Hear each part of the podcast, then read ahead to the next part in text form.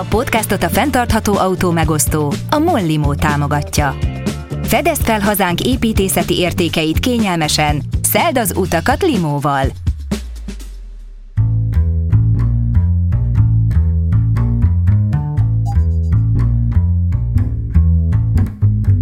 Köszöntöm a kedves hallgatókat, ez az Auditorium, a Magyar Építőművészek Szövetségének podcastja. Én pedig Zubrecki Dávid, építészeti mesemondó vagyok. Tavasszal öt adáson keresztül arról beszélgettünk építészekkel, hogy miért is fontos megtartani egy régi épületet ahelyett, hogy lebontanánk és újat építenénk helyette. Röviden, mit is jelent a fenntartható építészet? A téma ősszel sem változott, csak épp hátra léptünk egyet, hogy messzebbről vizsgálhassuk meg a kérdést. Már nem csak egyetlen épület, de egy köztér, egy városrész, egy város, sőt, akár egy egész megye szintjén nézzük meg, mit is jelent a fenntarthatóság, és persze azt is, mit tehetünk az élhető környezetért ezeken a szinteken. Izgalmas beszélgetéseknek nézzünk elébe. Tartsatok velem! Az auditorium elmúlt két adásában azt vizsgáltuk, mit tehet egy építész a fenntarthatóbb településekért, és közben a világvárosoktól eljutottunk a legkisebb, elnéptelenedő magyar falvakig. Most megint egy új nézőpontot, sőt, egy új szakmát hozunk be a képbe. A mai alkalommal utcákat, tereket, parkokat és úgy általában közterületeket veszünk szemügyre Tihanyi Dominika tájépítéssel. Ha a kedves hallgató azt hiszi, hogy a fenntartható tájépítészet pusztán több növényt vagy természetes anyaghasználatot jelent, akkor biztos meg fog lepődni ezen a beszélgetésen. Ugyanis, akár csak az építészet esetében, itt sem feltétlenül az építésen, sokkal inkább a társadalmi változáson van a hangsúly. Én úgy szoktam fogalmazni, hogy a fenntarthatóságnak két ilyen alappillére van, ugye az ökológiai és a társadalmi vonatkozás, és azért fontos a, a kettőt együtt kezelni, úgymond, vagy fejlődni a, a, a hozzáállásban a, a, a témához ezen a, ebben a két dimenzióban, mert szerintem nagyon fontos az, hogy, hogy a a fenntarthatóbb élet, ugye ez egy életmódváltozást is feltételez. Úgy gondolom, hogy egy sokkal közösségibb életforma az, amiben ugye a közös gondolkodás révén kis csoportos szinten ilyen egyességeket tudunk kötni, ilyen város városi negyed szinten, ez a könnyebb, ugye nagyobb szinten azért nehéz, nehezebb konszenzust kötni, de ilyen kis mikroszinten emberek egy csoportja sokkal könnyebben tud olyan döntéseket hozni, amit együttesen tudnak véghez vinni így a fenntarthatóság érdekében. Tehát sokkal nehezebb egyedül cselekedni bármiben, kis csoportban azért sokkal könnyebb, ugye egymásra hatunk, egymás gondolkodására hatunk, jobban tudjuk az érdekeinket képviselni, mondjuk egy önkormányzat felé, hogyha mondjuk adott esetben az a vágyunk, hogy egy városi területen komposztálhassunk, meg stb., vagy hogy vissza tudjuk forgatni, ugye ezt a mondjuk a hulladék gazdálkodásra gondolkodva, hogy azt hogyan tudjuk valamilyen körforgásba becsatolni, ezt egyedül képtelenség véghez vinni.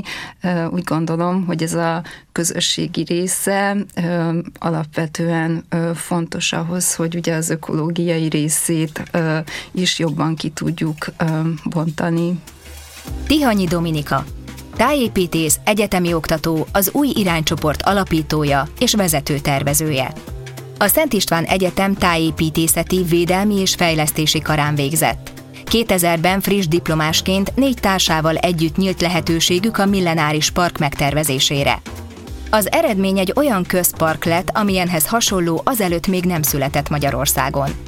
Az azóta sajnos gyakorlatilag felszámolt tájépítészeti alkotást 2003-ban Európa Nostra díjjal jutalmazták. Erre a feladatra állt össze az új iránycsoport, amely azóta is meghatározó szereplője a hazai tájépítészetnek. Munkáik között számos hagyományos értelemben vett tájépítészeti megbízás szerepel, például a Zsolnai negyed, ugyanakkor nagyon sok különutas, teljesen egyedi munkájuk is született. Ilyen volt többek között a minimális anyagi ráfordítással, saját kivitelezésben létrehozott Budapest plázs, amely a rakpart humanizálásának egyik igen korai példája volt. Tihanyi Dominika munkáiban kiemelten fontos szerepe van a szociális, közösségi megközelítésnek. Ez olykor a tervezés szintjén valósul meg leginkább, például a telekitér esetében. Máskor maga a kész alkotás szól a közösség bevonásáról, mint a Polmap interaktív ortofotójáték vagy a Palota negyed területén létrehozott köztéri akciólánc esetében. Egyik sem hagyományos értelemben vett tájépítészet, mégis az előbbi az Amerikai Tájépítész Szövetség díját nyerte el, az utóbbit pedig beválogatták a Landscape Architecture Europe című három évente megjelenő rangos kiadványba. Tihanyi Dominika 2012-ben szerzett DL a fokozatot a MOME doktori iskolájában, jelenleg is oktat, publikál. Ugyanakkor nem távolodott el a gyakorlati tervezéstől sem. Most is folyik egy izgalmas kísérletük egy új irodaház parkjában, ahol egy ökológiai szempontból is fenntartható, vizes élőhelyet hoznak létre. A változásnak tehát Tihanyi Dominika szerint is a mi fejünkben kell megtörténnie, nekünk kell másképp hozzáállnunk a környezetünkhöz, és persze egymáshoz. Ám ami igazán érdekes az az, hogy az elméletet hogyan ültethetjük át a gyakorlatba. A fenntartható gondolkodásból és közösségi összefogásból hogyan lesz végül város, vagy legalábbis egy már említett városrész. Nagyon sok olyan példa van, mondjuk külföldön, ahol amik még szintén ilyen kezdeti fázisban vannak, és, és próbálkoznak azzal, hogy mondjuk új lakó negyedeket úgy alakítsanak ki, hogy a közeli termelőket például bevonják ugye ebbe a körforgásba, és a város negyed lakóit is összekapcsolják velük, és akkor ugye ez így kihat a dizájnra is, mert akkor más típusú épületek születnek, más típusú közterek, ahol megjelennek olyan ö, épületek, amik ö, ideglenes piacokként tudnak szolgálni, akkor ö, ugye fontos, hogy a helyi termelők ö, tudnak ö, tudást átadni a lakóknak, hogy mondjuk ők hogy termesszenek, amikor ők termesztenek, akkor vissza tudják forgatni a hulladékukat, el tudják küldeni a termelőknek, tehát ilyen nagyon szép ö, ideák vannak. Ö, igazából a, az együttélés formáira, új formáira van egy nagyon szép példa, ez is úgymond kezdetleges, de ezek a kooperatívek, amik ugye működnek, és itthon annyira még nincsenek, de az egyetemi oktatásban nagyon ö, jelen van a, a, a, a lakó, tehát ahogy hogyan élünk, hogyan lakunk, hogyan fogunk lakni, hogyan tudunk együtt élni, többen kisebb helyen, ugye ez is a, szerintem a fenntarthatóságnak egy ilyen ö, alappillére kellene, hogy legyen, és ö, Zürichben van egy olyan a Calbright Cooperative, ahol, ahol olyan emberek élnek együtt, akik hasonló célok mentén képzelik el ugye a jövőjüket, hasonló életvitelt folytatnak, vagy szeretnének folytatni, és ott például ilyen szigorú szabályok vannak. Például, hogy hogy nem lehet mosógépük, mert van közös mosókonyha, kisebb ugye a lakás miatt, és van közös konyha, ahol össze tudnak jönni, a gyerekekre közösen ö, vigyáznak, ugye egymás gyerekeire is, vagy ott lehet ilyen, nem tudom, közös bulikat tartani, sok gyerekes lakik ott, közös kertjük van, közösek a játékok, a játékszereket ott hagyják, ö, tehát olyan, mint egy nagy közös játszótér, és ö, igazából itt, ö, amikor az ember oda megy, akkor érez valami, valami különlegeset igazából, hogy, ö, hogy itt, itt egy jó fajta együttélés van, ahol az emberek ismerik egymást, és ez igazából tényleg csak arra példa, hogy, hogy lehet máshogy élni. A ugye a, nálunk a lakótelepek adnak egy ilyen rossz szájízt a tekintetben, de, de ezeken a helyeken is akár egy újszerű rehabilitáció formájában, igenis szerintem így a közösségi tervezésen keresztül a, a lakófunkciót is át lehetne alakítani, és természetesen a köztereket is, hogy mondjuk egy másfajta ilyen újszerűbb és, és a fiataloknak például nagyon vonzó életteret hozzunk létre, ahol ugye annyi zöld felület van például az ilyen területeken, ahol nagyon sok újszerű felvetést lehetne megvalósítani. Ö, tetszik nagyon külföldön, hogy, hogy az összes ilyen fenntarthatósági problémát már elkezdenek egy más szinten ö, végig gondolni. Tehát nem ilyen kis egyéni szinten, ahol emberek kapnak ilyen támogatásokat, hogy mondjuk ugye energetikailag így próbáljanak valamit így előre a, a, a, a házuk ilyen megfelelőbbé tételére, hanem a fűtésrendszert mondjuk Hollandiában, Rotterdam egyik negyede esetén megpróbálják teljesen más léptékben végig gondolni. Nem egyes szinteken, hanem rendszer szinten. És hát ezek ki, hogyha belegondolunk, tulajdonképpen ez a jövő. A külföldi példák mellett persze azért vannak magyarok is, még ha sokkal szerényebb léptékűek is. Tianyi Dominika és az új irány megvalósult munkáinak jó része például egyáltalán nem hagyományos értelemben vett tájépítészet volt, ugyanakkor ezek az apró, pontszerű beavatkozások rengeteget számítottak egy-egy település életében.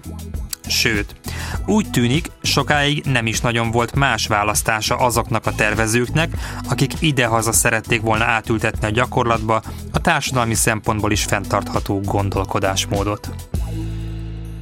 Szerintem nagyon nehéz ö, nagy beruházásokban még ö, elérni ezt a típusú gondolkodást, bár azért most már mindenki egyre nyitottabb, azért ö, azt láthatjuk ö, mindenképp, tehát 20 évvel ezelőtthöz képest mindenképpen haladunk előre.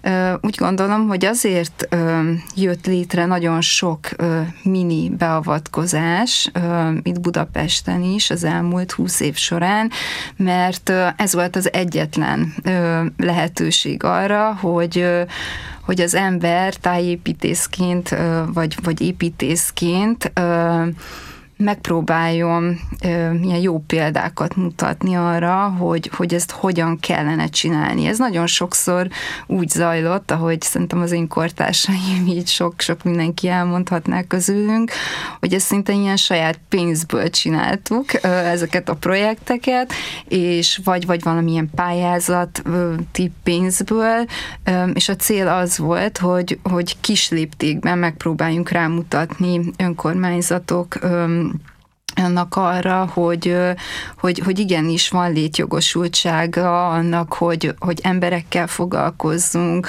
hogy, hogy a dolgok mélyével foglalkozzunk, tehát hogy ne az legyen, hogy felszínesen tervezünk valamit gyorsan, egy gyors felkérésre, és akkor design szinten, tehát a 90-es évek szintjén ugye a, a, a, a posztmodernnek az itthoni ilyen, még ilyen utolsó hullámán úgy valami érdekeset csináljunk, hanem hogy egy kicsit tényleg mélyebben gondoljunk bele a dolgokba, és ez akár egy közösségnek a jobb megismerésére vonatkozott, a, a, a helynek a ugye a helyre való reflektálásra, hogy tényleg olyan dolgokat ö, hozzunk létre, ami mondjuk egy, aminek, ö, amire egy közösségnek szüksége van. És ez ö, van egy nagyon jó példám erre. Nagyon érdekes volt, hogy ö, a vízivárosban kezdtünk el egy ö, projektet, és egy hasonlót, mint amit a Palota negyedben ugye önerőből, de a Rév 8 támogatásával hoztunk létre, ami arról szólt, hogy, hogy a városrehabilitációt hogy lehet érzékenyebbé tenni arra, hogy mi van ott ugye helyben, és úgymond a rehabilitációnak a soft elemeit próbáljuk meg ténylegesen próbálkozunk meg velük foglalkozni, és felszínre hozni, és és a vízi városban, amikor az emberekkel beszélgettünk, akkor nagyon sok olyan téma jött elő, ami, ami nem a dizájnról szólt, meg nem az utcának a fizikai vonatkozásait tárgyalta, hanem az embereket olyan dolgok érdekelték, hogy, hogy hogyan tudnánk ebben a kis negyedben sokkal inkább egy ilyen békés együttélés létrehozni, mert ugye a, a köztér az mindig a konfliktusok tere is. Tehát a kutyások ott vannak, akkor ott van a szemetelés, meg stb. a parkolás, a zöld témája, és ezek mind ellent mondanak egymásnak. Tehát, hogy, hogy nem lehet olyat csinálni, hogy mindenkinek jó lenne, és ez ugye egy, ezt csak úgy lehet feloldani, hogyha beszélgetünk. És olyan fantasztikus jó dolgokat ö, mondtak az emberek, ö, mint például ez a komposztálás kérdése hogy miért nem lehet az, hogy amit ők mondjuk a belső udvarokban termesztenek, meg hulladékuk van, hogy az biciklifutárokkal valahova elszállítani, hogy, hogy tényleg, és akkor, hogy komposztot valahogy újra hasznosítani, de hogy ezt együtt, tehát, hogy egyenként ez nem működhetne. És a kutya témára is lett egy nagyon jó felvetés, mégpedig az, hogy a közös tanulás tereit kellene megvalósítani. Na most kérdem, én ez tájépítészet? Amikor, amikor ezekről beszéltünk, akkor úgy éreztem, hogy, hogy, hogy tájépítészként a legjobb időszakomat élem, mert hogy ez a lényeg ezek, hogyha ezeket kezeljük, megoldjuk, akkor valahogy, és a parkolás témát, meg mindent ilyen rendszerekben gondolunk végig, annak lesz majd egy fizikai ö, leképeződése, úgymond a térben, és az egy jó válasz lesz a problémákra, amiket ma megélünk. És én ebben hiszek, hogy ebben a gondolkodásban nem, nem is szabad, hogy egy-egy tájépítész gondolkodjon csak, vagy építész, hanem ennek egy olyan közös gondolkodásnak kell lenni, ami, ami a pro- problémákat tárja föl, és jó válaszokat ad, konszenzusos válaszokat ad rá. A fenntarthatóság ökológiai és társadalmi szempontjai szerencsére a nagy projekteknél is megjelenhetnek. Más kérdés, hogy talán nem olyan egyértelműen, mint az apró beavatkozásoknál. Vajon hogyan lehet fenntartható módon újra gondolni egy régi piacteret? Kialakítani egy irodaház környezetét? Vagy városi parkot építeni egy felhagyott gyárudvarán? A feladatokat nem véletlenszerűen soroltam fel, hiszen Tihanyi Dominika munkái között mindegyikre akad példa. A mi munkáinkban igazából három fő olyan munka van ö, számomra, amelyik, amelyikek úgy mind ö, nagyon fontosak, és egy-egy lépést tettek az ügy érdekében, és nagyon furcsa belegondolni, hogy ez, ez 20 év, 20 évről beszélünk, a, tehát lassan mennek a folyamatok, lassan megy az átalakulás. Ugye kezdődött a millenáris parkkal, ami nekem azért fontos, mert hogy annak a parknak volt egy ökológiai és egy társadalmi, tehát egy szociális üzenete. Um, ugye az ökológiai az az volt, amit az üvegfolyosó képviselt, hogy hogy bemutatta azt, hogy milyen elszakadva lenni a környezetünktől, és, és megmutatta azt is, hogy mennyire fontos az, vagy rámutatott arra inkább, hogy mennyire fontos az, hogy, hogy, hogy foglalkozzunk azokkal az ügyekkel, amik tulajdonképpen, amikhez demokratikus jogunk van, hogy foglalkozzunk velük, és hogy ezekkel élnünk kellene annak érdekében, hogy változást tudjunk eszközölni a saját életünkre vonatkoztatva, illetve a környezetünkre vonatkoztatva a jövőt illetőleg. Ugye ott volt az interaktivitás a parkban, ami meg abszolút arra hajazott, hogy ezeket, azokat a nagy dobozokat, amikben fű volt, meg bokrok, fák, hogy ezeket együtt az emberek tologathatják, és átszervezhetik a terüket, és úgymond ezen az interaktivitáson keresztül egy másfajta parkhasználat jön létre, de az összes indirekt mint a gyeppadok, meg a lankák, amik a területen ö, voltak, ezek mind afele próbálták terelni a térhasználatot, hogy kicsit máshogy nézzünk ugye a környezetünkre, ez a küzökkentés elve alapján, és hogy tényleg az jöjjön létre, hogy hogy a térhasználatunk is otthonosabbá és közvetlenebbé váljon. Tehát ez a közvetlenség, ez egy fontos dolog volt, hogy, hogy másokat másokkal máshogy találkozzunk egy ilyen otthonosabb közegben, hogy a köztér az ne egy reprezentatív tér legyen, ahol csak sétálunk, meg leülünk egy padra és nézünk, hanem hogy összehozza az embereket.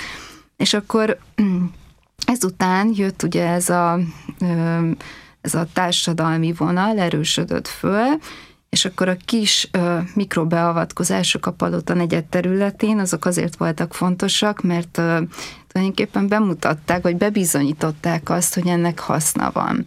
A, a Palota negyed területén létrejött a CAPE, egy civil egyesület, aki ma már a mi, amit mi csináltunk, azt viszi tovább az önkormányzattal együttműködésben, és folyamatosan aktivizálják a köztereket, ami nagyon fontos része ugye a köztéri életnek, és megkapcsán jött létre ugye az a telekitéri közösségi tervezés, amikor már ugye az önkormányzat megbízott abban, hogy, hogy, hogy igen, kezelhető egy ilyen folyamat, nem kell félni az emberektől, mert hogy ugye erre, erre voltak már jó példák, és akkor a telekitér egy a millenárishoz hasonlóan egy, egy óriási élmény volt, tehát hogy azt úgy nehéz elmondani, hogy mekkora élmény az, amikor megvalósul egy millenáris park, de ugyanilyen ö, élmény volt a telekitér, ahol ugye három hónapon keresztül dolgoztunk együtt a, a helyi lakókkal, akik ö, annyira nyitottak és elkötelezettek voltak és elhivatottak a, a tekintetben, hogy itt valami jót hozzunk létre, és tényleg nagyon örültek annak, hogy lehetőséget kapnak arra, hogy, hogy, hogy ő maguk formálják úgymond a saját jövőiket, hogy elképzelhessék, hogy hogy szeretnének élni.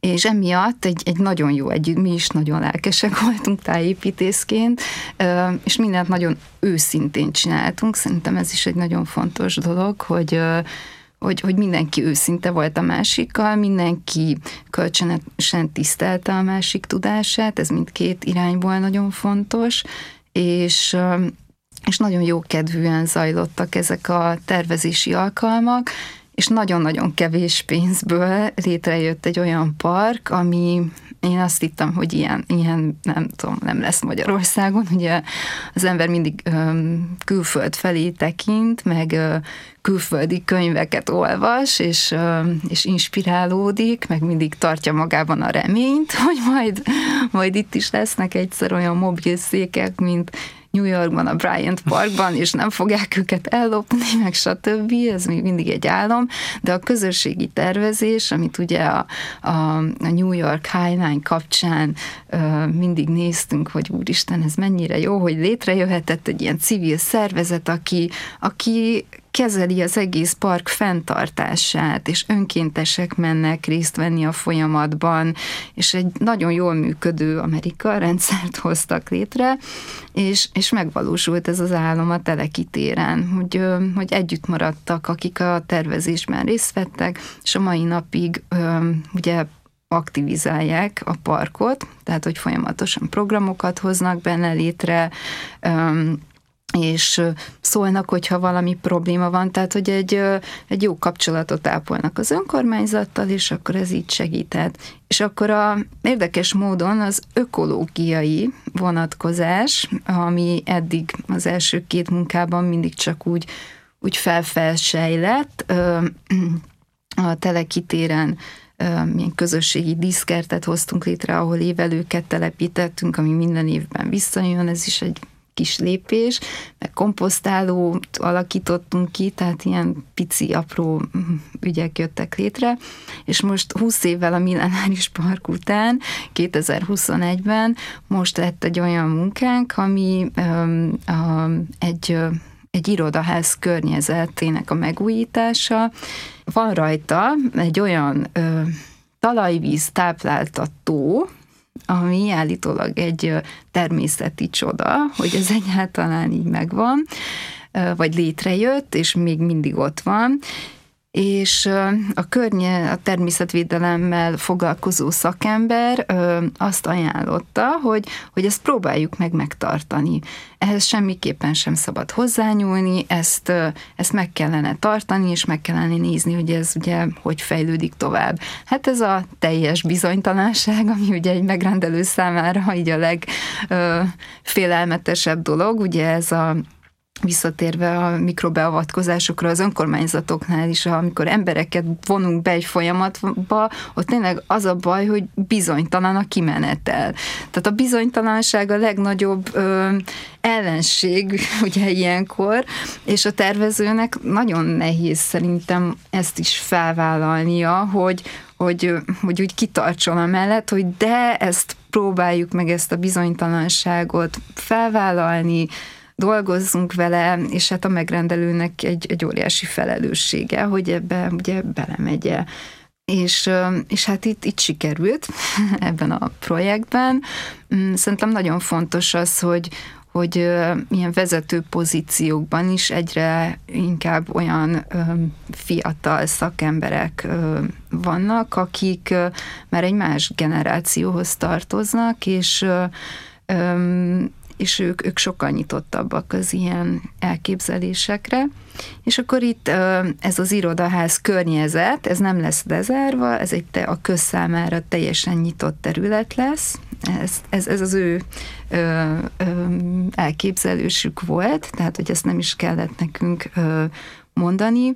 Az északi oldal felől egy ilyen erdős területet hoz létre, ami szinte ilyen bele se lehet menni, egy ponton, egy teraszon bele lehet menni. A naposabb területeken olyan biodivers gyepeket hozunk létre, amiből most sokat látni a városban, de azt nagyon fontos tudni, hogy az ilyen fajta gyepek nem, nem olyan könnyű ezeket létrehozni. Hogyha azt szeretnénk, hogy, hogy ezek tényleg ö, három év múlva is szépek legyenek.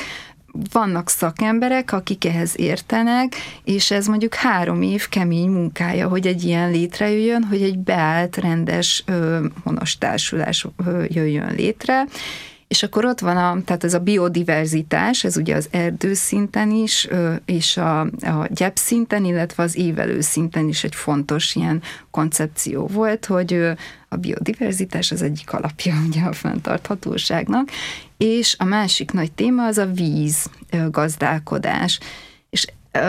Ez is egy nehéz téma, mert valahogy az ember mégsem talál itthon olyan sok fogóckodót a tekintetben, hogy egy ilyet hogy valósítson meg itt se lehet tudni, próbáltuk lemodellezni, hogy me, mikor mennyi eső esik, stb., hogy telik meg ez az árokrendszer, amit így a természetes tó köré ö, építettünk, és a, ahol a, az épületre, illetve a burkolatokra a leeső vizet gyűjtjük össze, de ez teljes képtelenség. Most láttuk nyáron, hogy így semmi eső nem esett, kétszer volt egy nagy trópusi eső, szóval ez is egy olyan fajta bizonytalansági tényező, amire azt lehet mondani, hogy ez ugyanúgy egy kísérlet, mint a Palota egyenes akciósor volt, és ez iszonyú, meg, meg hát a telekitér is egy kísérlet volt, és igazából ez, ez egy, szerintem ez nagyon fontos, hogy, hogy pont egy olyan korban élünk, a, amikor